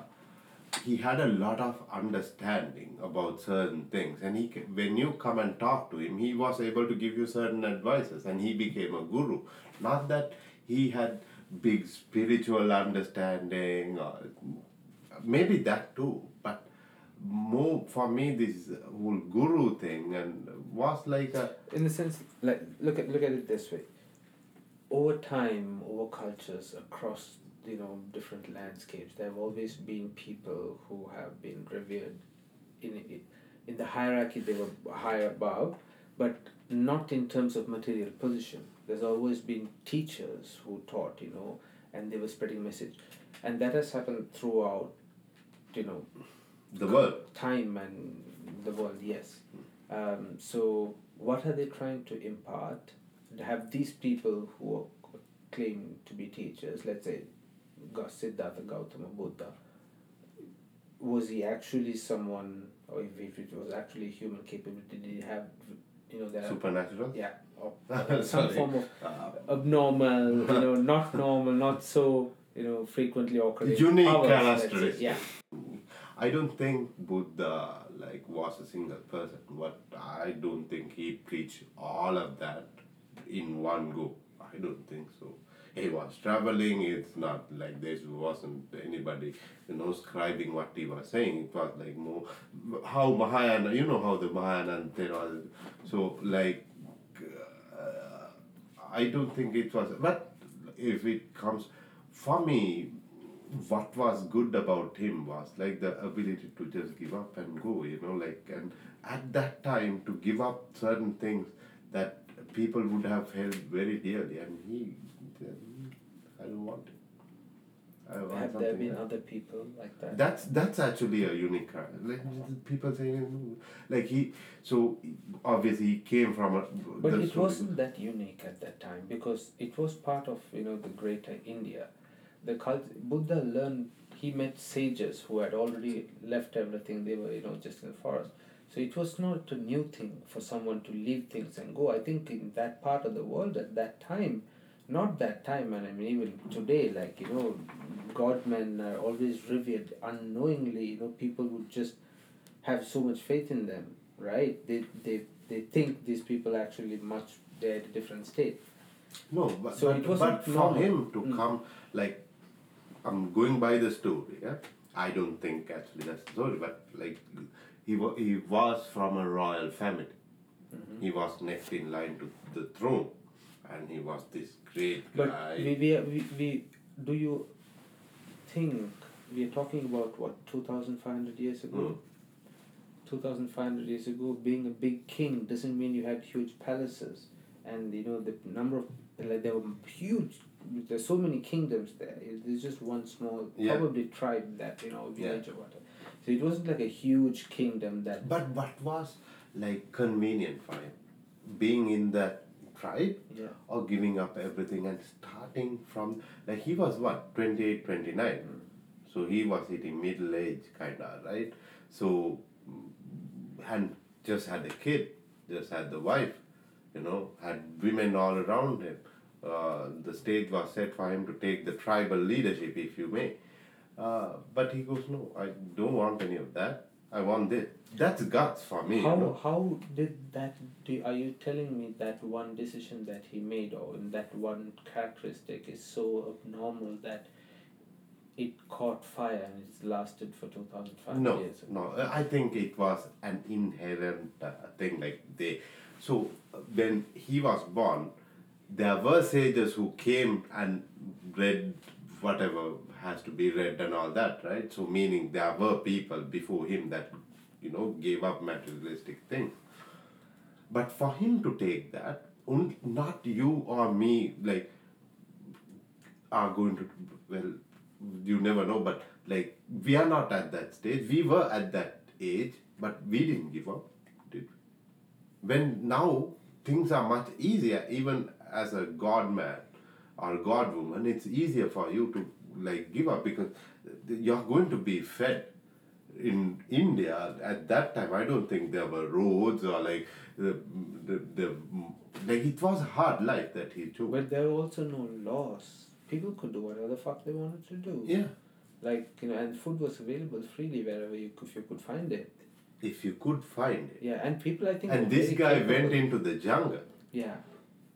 Right? And he had five years of repent and five years of extreme this and extreme that. Then then he chose the mi- middle path. That's Did he choose the middle path or did he advise people to take the middle path? I think he took the middle path too. You think the Buddha took the middle path? Mm, I think so. I, So I that so is that what did the Buddha achieve or what did Gautama achieve? What did Gautama achieve?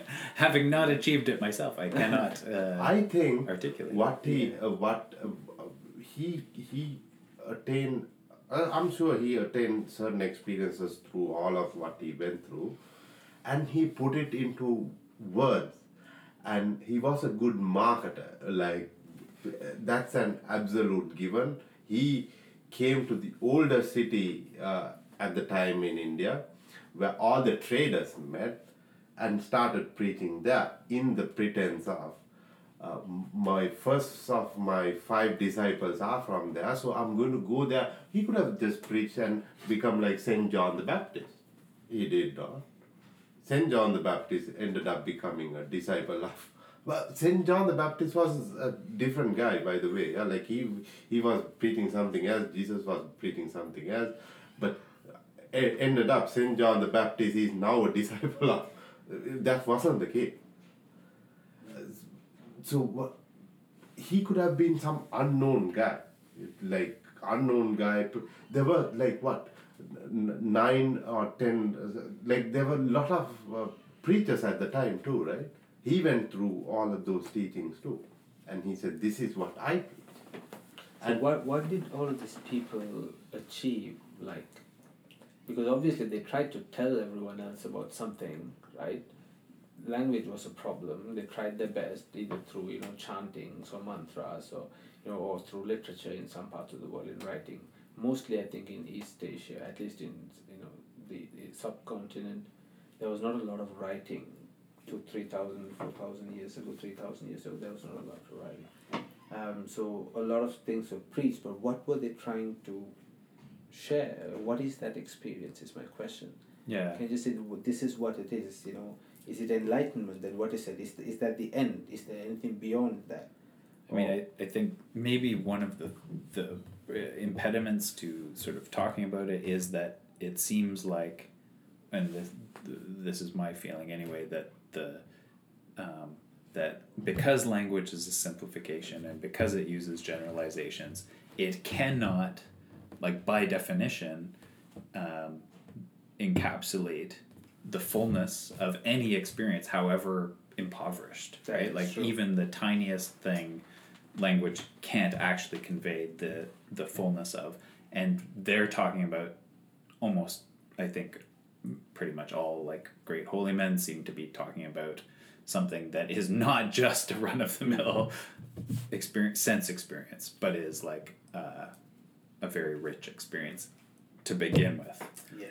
And so, yeah, I do think so whatever. what, that what is uh, that rich experience without without actually experiencing it properly we cannot say What it is the closest, you know? mushroom trip for me yeah. definitely But you you don't know what to compare it to. So that's true too actually Yeah, I mean, but, but based based on the things that you like, what do you think the Bible says, or what do you think Jesus is trying to say?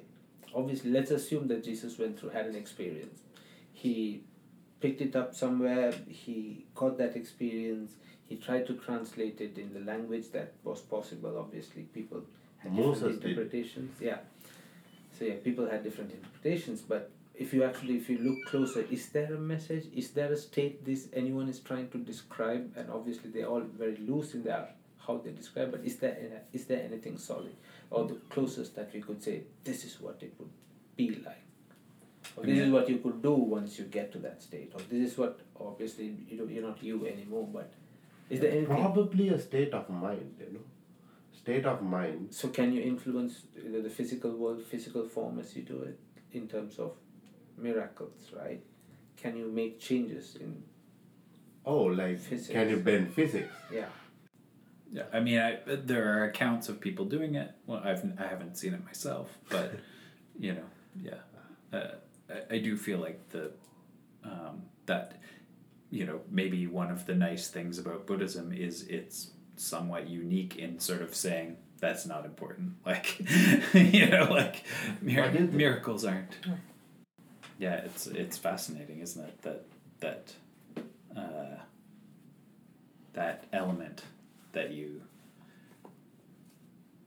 Once again, I'm having trouble putting into words, but yeah, that that there is there are these conditions that are all around you, that are sort of determining things, and that um, maybe that's one of the things that like spirituality is for is liberating you from those things Mm. such that you know yeah you're you're fasting and you're hungry you're still fine you're uh, in a in a situation where there's conflict all around you it doesn't bother you. You're still at peace. You're you know uh, to some extent there's a great like uh, I mean I didn't finish the book so maybe I shouldn't be going on about it but it was an interesting book that was I started that was on uh, like the tradition of hermits in China which is like a wild tradition and apparently used to be a big thing everywhere like even Europe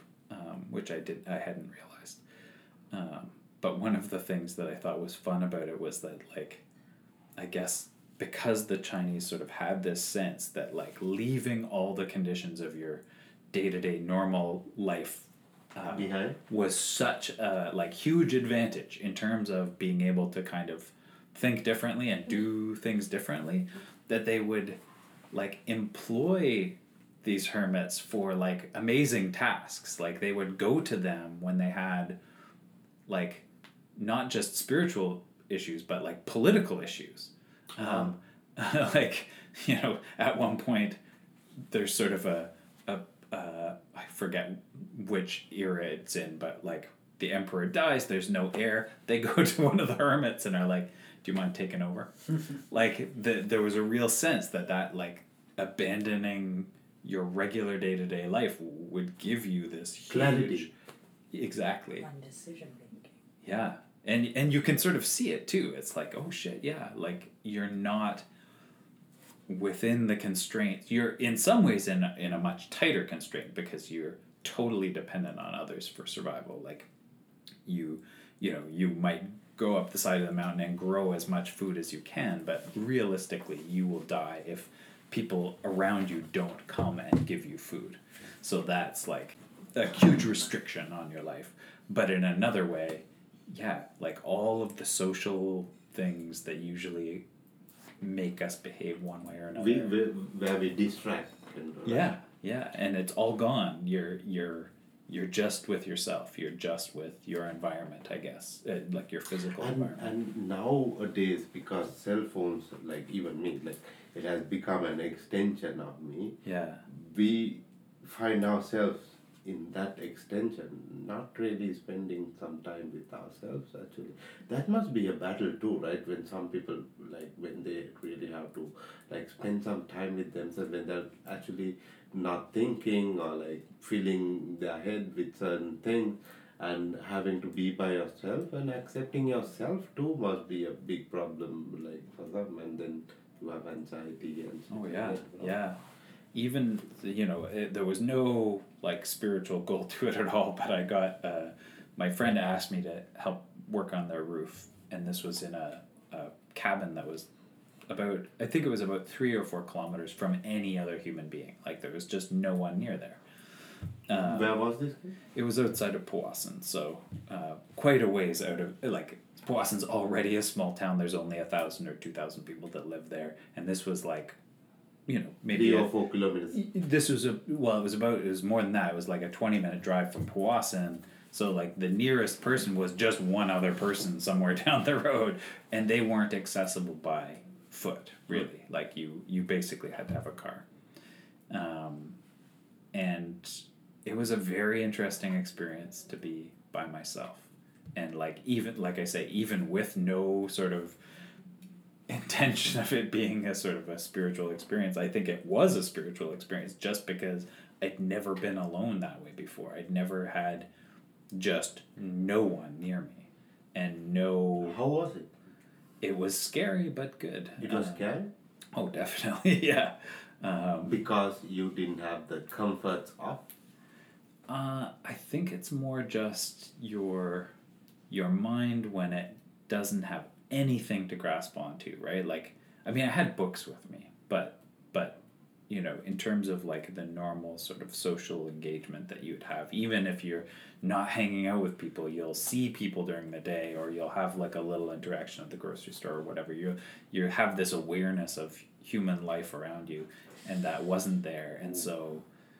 Um, uh, your once again your mind kind of comes in and like fills you with things to Fear. fear yeah and i mean i remember trying to sleep which i hardly did the whole month or so i was working on that place um, you know just like There was a roof above your head. there was a roof above my head but like the thoughts of like animals breaking in which is like pr- it's not Highly at unlikely. all likely you know like yes it could happen but like there's no reason to there's no smell of food there's nothing to attract them but like that thought would keep me awake or like another person attacking me Yeah. you know like is like the once movie. again nobody even knows i'm there other than friends like why would somebody come hurt me but you know it's But you were by yourself. The friend went away.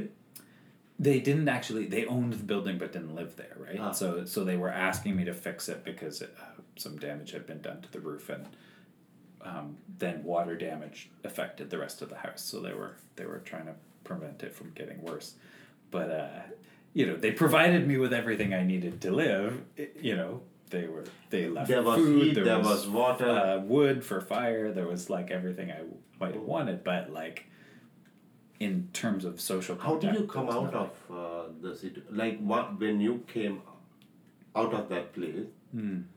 Uh, were you a little different? At least did you carry that thing for some time? I was definitely more like neurotic. I think like Yeah? I remember coming into the city because I went straight from there into Toronto, and uh, I remember like walking past some squirrels and starting to talk to them out loud, and I was like, "Oh shit, no." Losing it. There's people around me now. I can't do this anymore. How long did you stay? It was just a month. It was Oh. just a month, but it was enough to like kind of make you really feel the isolation. and honestly, like so much of the the things that went right with with my experience in therapy w- was just that. It wasn't even that they gave me any advice. They just listened. They just were there. And, and Generally you, supportive? You felt like they were listening.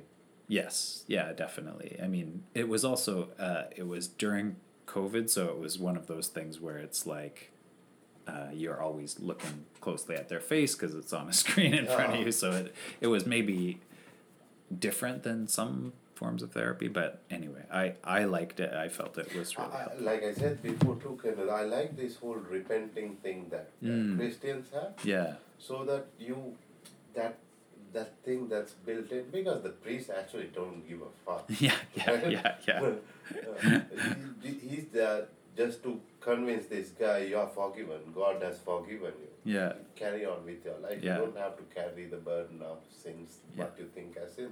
That's probably actually a could be a when where like you know religions make certain things forbidden, right? Now Mhm. you have eaten the forbidden fruit. Now what do you do? What's plan B? I, I haven't seen like an absolutely good person. Mm. Or I haven't met a person that's absolutely wrong. Like it's, I don't. For me, it's very different. I, I what, what do you think? Like, do you think there's absolute rights and absolute wrongs? It's probably certain things, right? Maybe, eh? Uh, I mean, I definitely feel like um, even if they're not absolute wrongs, that there's probably wrongs that are uh, pretty terrible and that. pretty terrible because of the value system that uh, we were being taught, no? No, I mean, I think you can. I, I, I guess maybe partly part of this comes from you know the my Western philosophy training, right? Like that the Actually, Western philosophy has it better than the Eastern philosophy. how is that? Yeah, because you have the vent option, and and uh, like okay, uh, the Christianity is the basis, right? Kento Mm. for Western civilization, Christianity is the basis. In Christianity, you have that vent option. Eastern, there's there's no for us to there's no there's no psychological uh, thing to say. Okay, you're it's all right. You know, Mm. whatever you did, it's all right. You Mm. know, people make mistakes. You're, you're not a bad human being. Yeah. I th- I do think I mean to your point like uh, that's there's a there's a su- sutra in the Mahayana tradition in the Zen tradition that's like uh, the platform sutra and one of the things uh, Hui Neng who's the person who's speaking uh, says is that um, like the fundamental teaching as he understands it is non-judgment Ah, uh, which I think is sort of what you're talking about. That like that, But that phenomena are or aren't. inherently, even whole of Asia, they don't do that. Mm. They judge. Mm. They judge. Like I can tell you that uh, from experience. Now we value logic more than uh, like our generations kind of value logic. Why we shouldn't be doing it? Not because God is going to come and punish you for what you did. Yeah. Uh, it's more like, oh, if I kill this guy, I'm going to go into go in jail and I'm going to rot there. Yeah. I'd rather rot here outside in a more gilded cage. someone, yes. Uh, So obviously, because we've evolved since the time this concept of God came, which was thousands of years ago, we've made great progress. Now, if are still right now, if you're still talking about, oh, God is going to judge me, you know, I'm going to have a judgment day where God is going to question me after I die. So, I mean, it's outdated concepts. It's it's such a it's it's it's a shame that people waste their time on. that. At least that's my my opinion. Why is lying a problem? What is truth actually?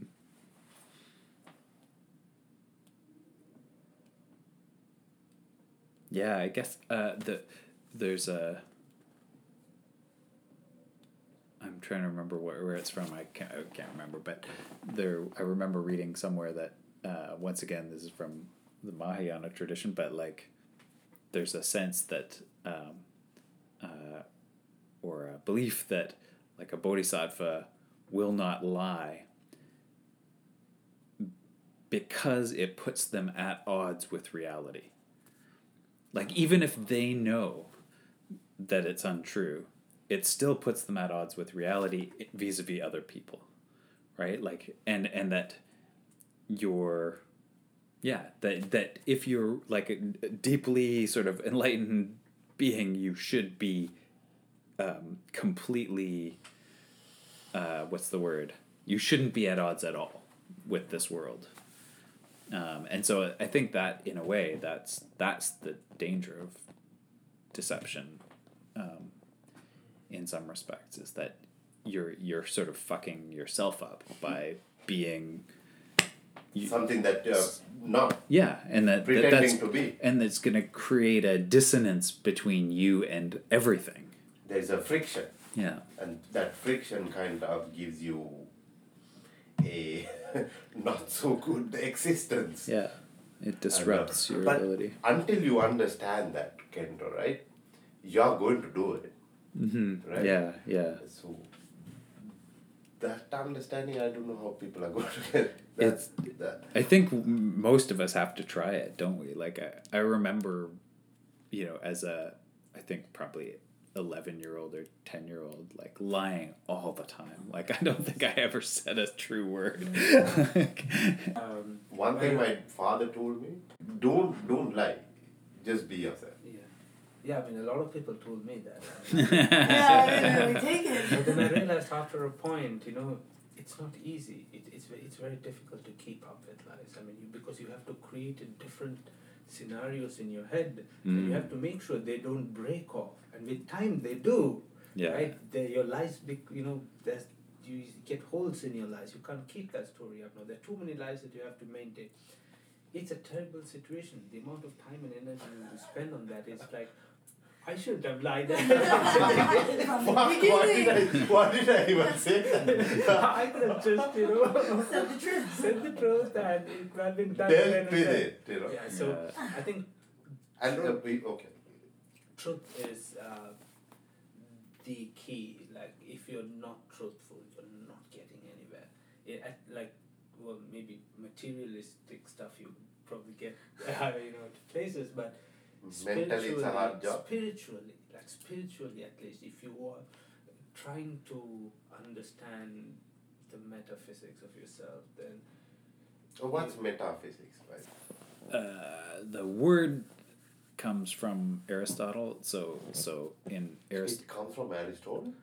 Yes. So so in his um, collected works, he goes from like log. He goes through logic, biology, this that, physics, and then there's a book after physics.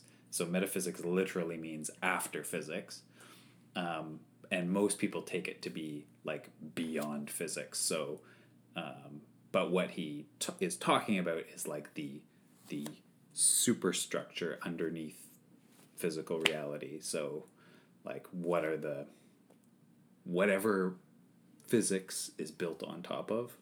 That's that's what metaphysics is. Even about what you told about fear, right, Ken? Like, that's the reason why I asked, are you afraid of physical confrontations?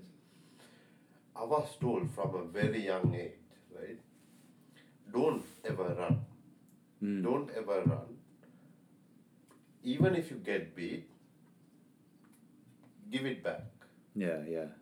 don't come home and unknowingly it has been there in the back of my mind you know Yeah. and made me who i am too hmm. so when you're growing up whatever like this is like taking a profound effect on me like what like who i have become is actually certain things that i've heard and learned in my formative years too you know? And uh, and it's weird because it's like the, the one of the things that often strikes me when I hear stories like that and when I think about my own life is like the things that you grab hold of like that seem to be totally random. It's like Yeah. like it's not necessarily the thing your parent was trying to instill. I mean sometimes it is, but sometimes it's just like a weird thing they say and you're like that's important. I'm going to hang on to that so- the rest of my life. So, we, I'm sure uh, out of all the things they must have told me, I grasped only certain things. Hmm. Was it biological for me to grasp Right. that thing? What what inclined you toward that thing? That the, there's a story in uh, Umber, Umberto Eco where he talks about um, his dad oh he, he wants his dad to buy him a comic right? And the comic it, it's a like a subscription to a comic and the comic is like a, it uh, tells the great classics of European history and like but it's in a comic book form and so he says to his dad like it not only entertains but also inform its purpose is not only to entertain but also to inform. And his dad looks at him and is, he says uh, its purpose is the same as the purpose of every publication that is to make money. And he said like that moment changed his whole consciousness. That like it was so it hit him so hard and he's sure his dad didn't even remember it. Like hmm. his dad was just didn't want to buy the comic. He didn't care right? He wasn't trying to impart something important but to him it was like at that moment he stopped trusting anyone because he was like no matter what they say there's another hidden agenda going on behind it And the it's funny like thing is, it's always it's right there. Yeah, yeah. It's just that it takes that one moment of recognition Yeah. to be aware of a different perception, and then everything changes. it's wild. Yeah, but like even the smallest things that they they must have told us during our formative years, right? Or even during when we were adults and all that, like young adults and all that, we tend to only grasp things that out of thousands of things they must have they must have called me like idiot and all that. you never you never I never kept it. Right? The, like the amount of times I've gotten beaten, not at home, but at school, you know, and I never even like I don't even think about those things. And the lessons they were trying to impart on me, I don't think I've learned them even now. because no, like honestly, I I, I, I haven't. Uh, but what made me grasp that cer- those certain things that I don't know. Man, I'm probably questioning myself. yes, sir. That's a good road to take. Do, you, do you believe in a higher consciousness or a god or something like that? Um, I, I forget. I may have said this to you before, but like I, I feel like um, uh, if space and time, matter and energy are looked at as one object, like one superdimensional object, um, which presumably, yeah, includes consciousness as well. Um, then God is just as good a name for that as anything else, right? Like I, I don't. But if if you're asking, do I think there's like somebody in the sky who's directing No, no, no, events? no, I don't no. believe that. Are we microcosms of the universe? What do you think? Yeah, we're the universe experiencing itself. In a physical build, are we like that? Like the characteristics are, do we have the characteristics of the universe?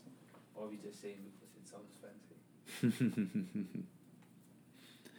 uh, that's that's uh, one of the things that I feel like uh, maybe I shouldn't ruin it for you, but that Hegel is sort of tries to talk about, and that's like one of the interesting things about that book is he tries to like he he's one of those people. I, I think it was popular at the time too that like the idea that like if you look at the gestation of uh,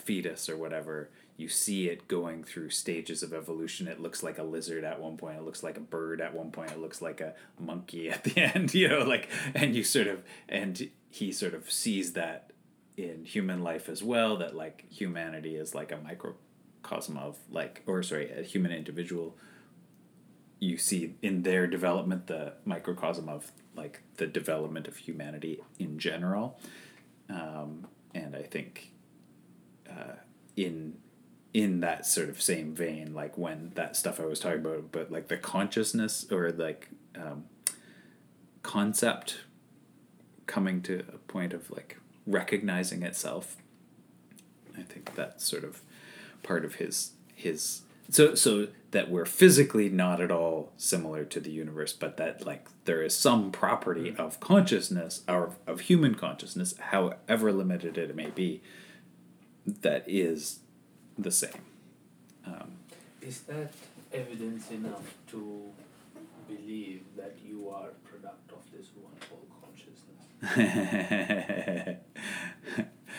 Because you replicate certain characters, not fully, but how, for example, if I was thinking about this, like how would I describe, or let's say, try to, you know, find the similarity of, for my, for what I think as consciousness is.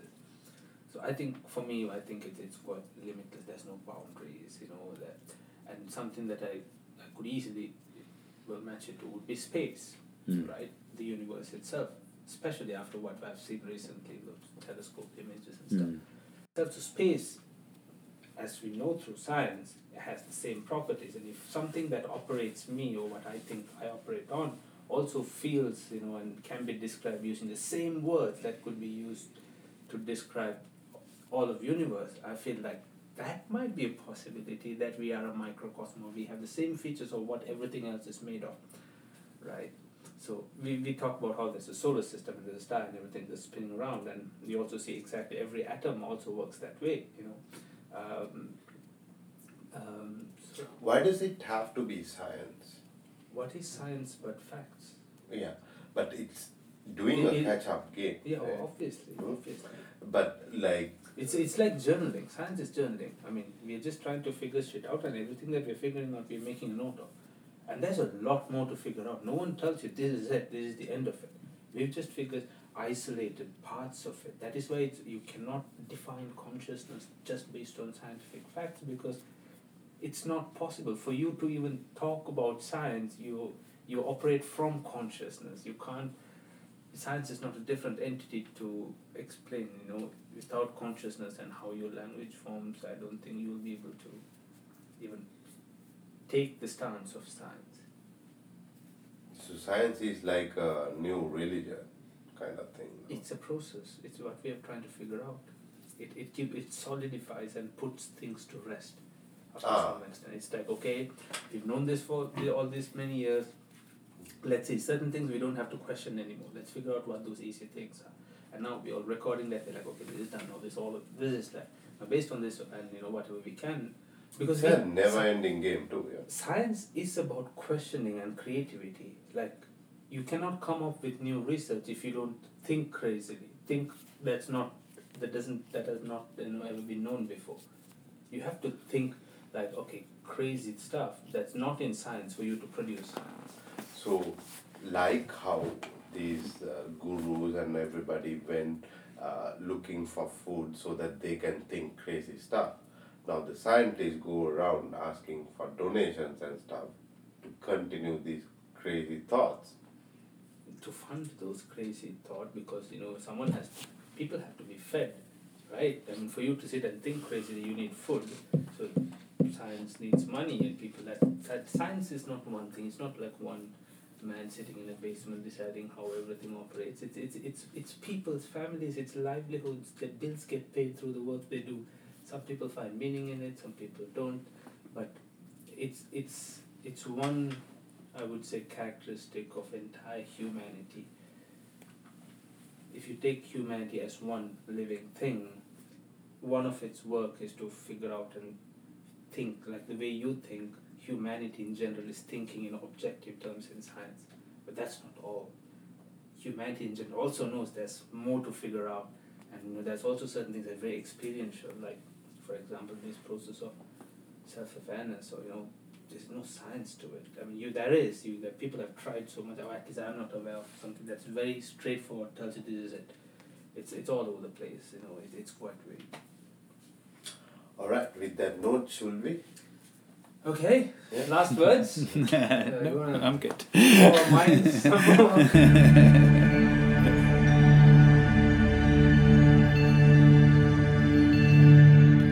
That brings us to the end of this episode. Thanks to Kento for joining us during that fascinating discussion. And thank you for listening to Hatton Hour.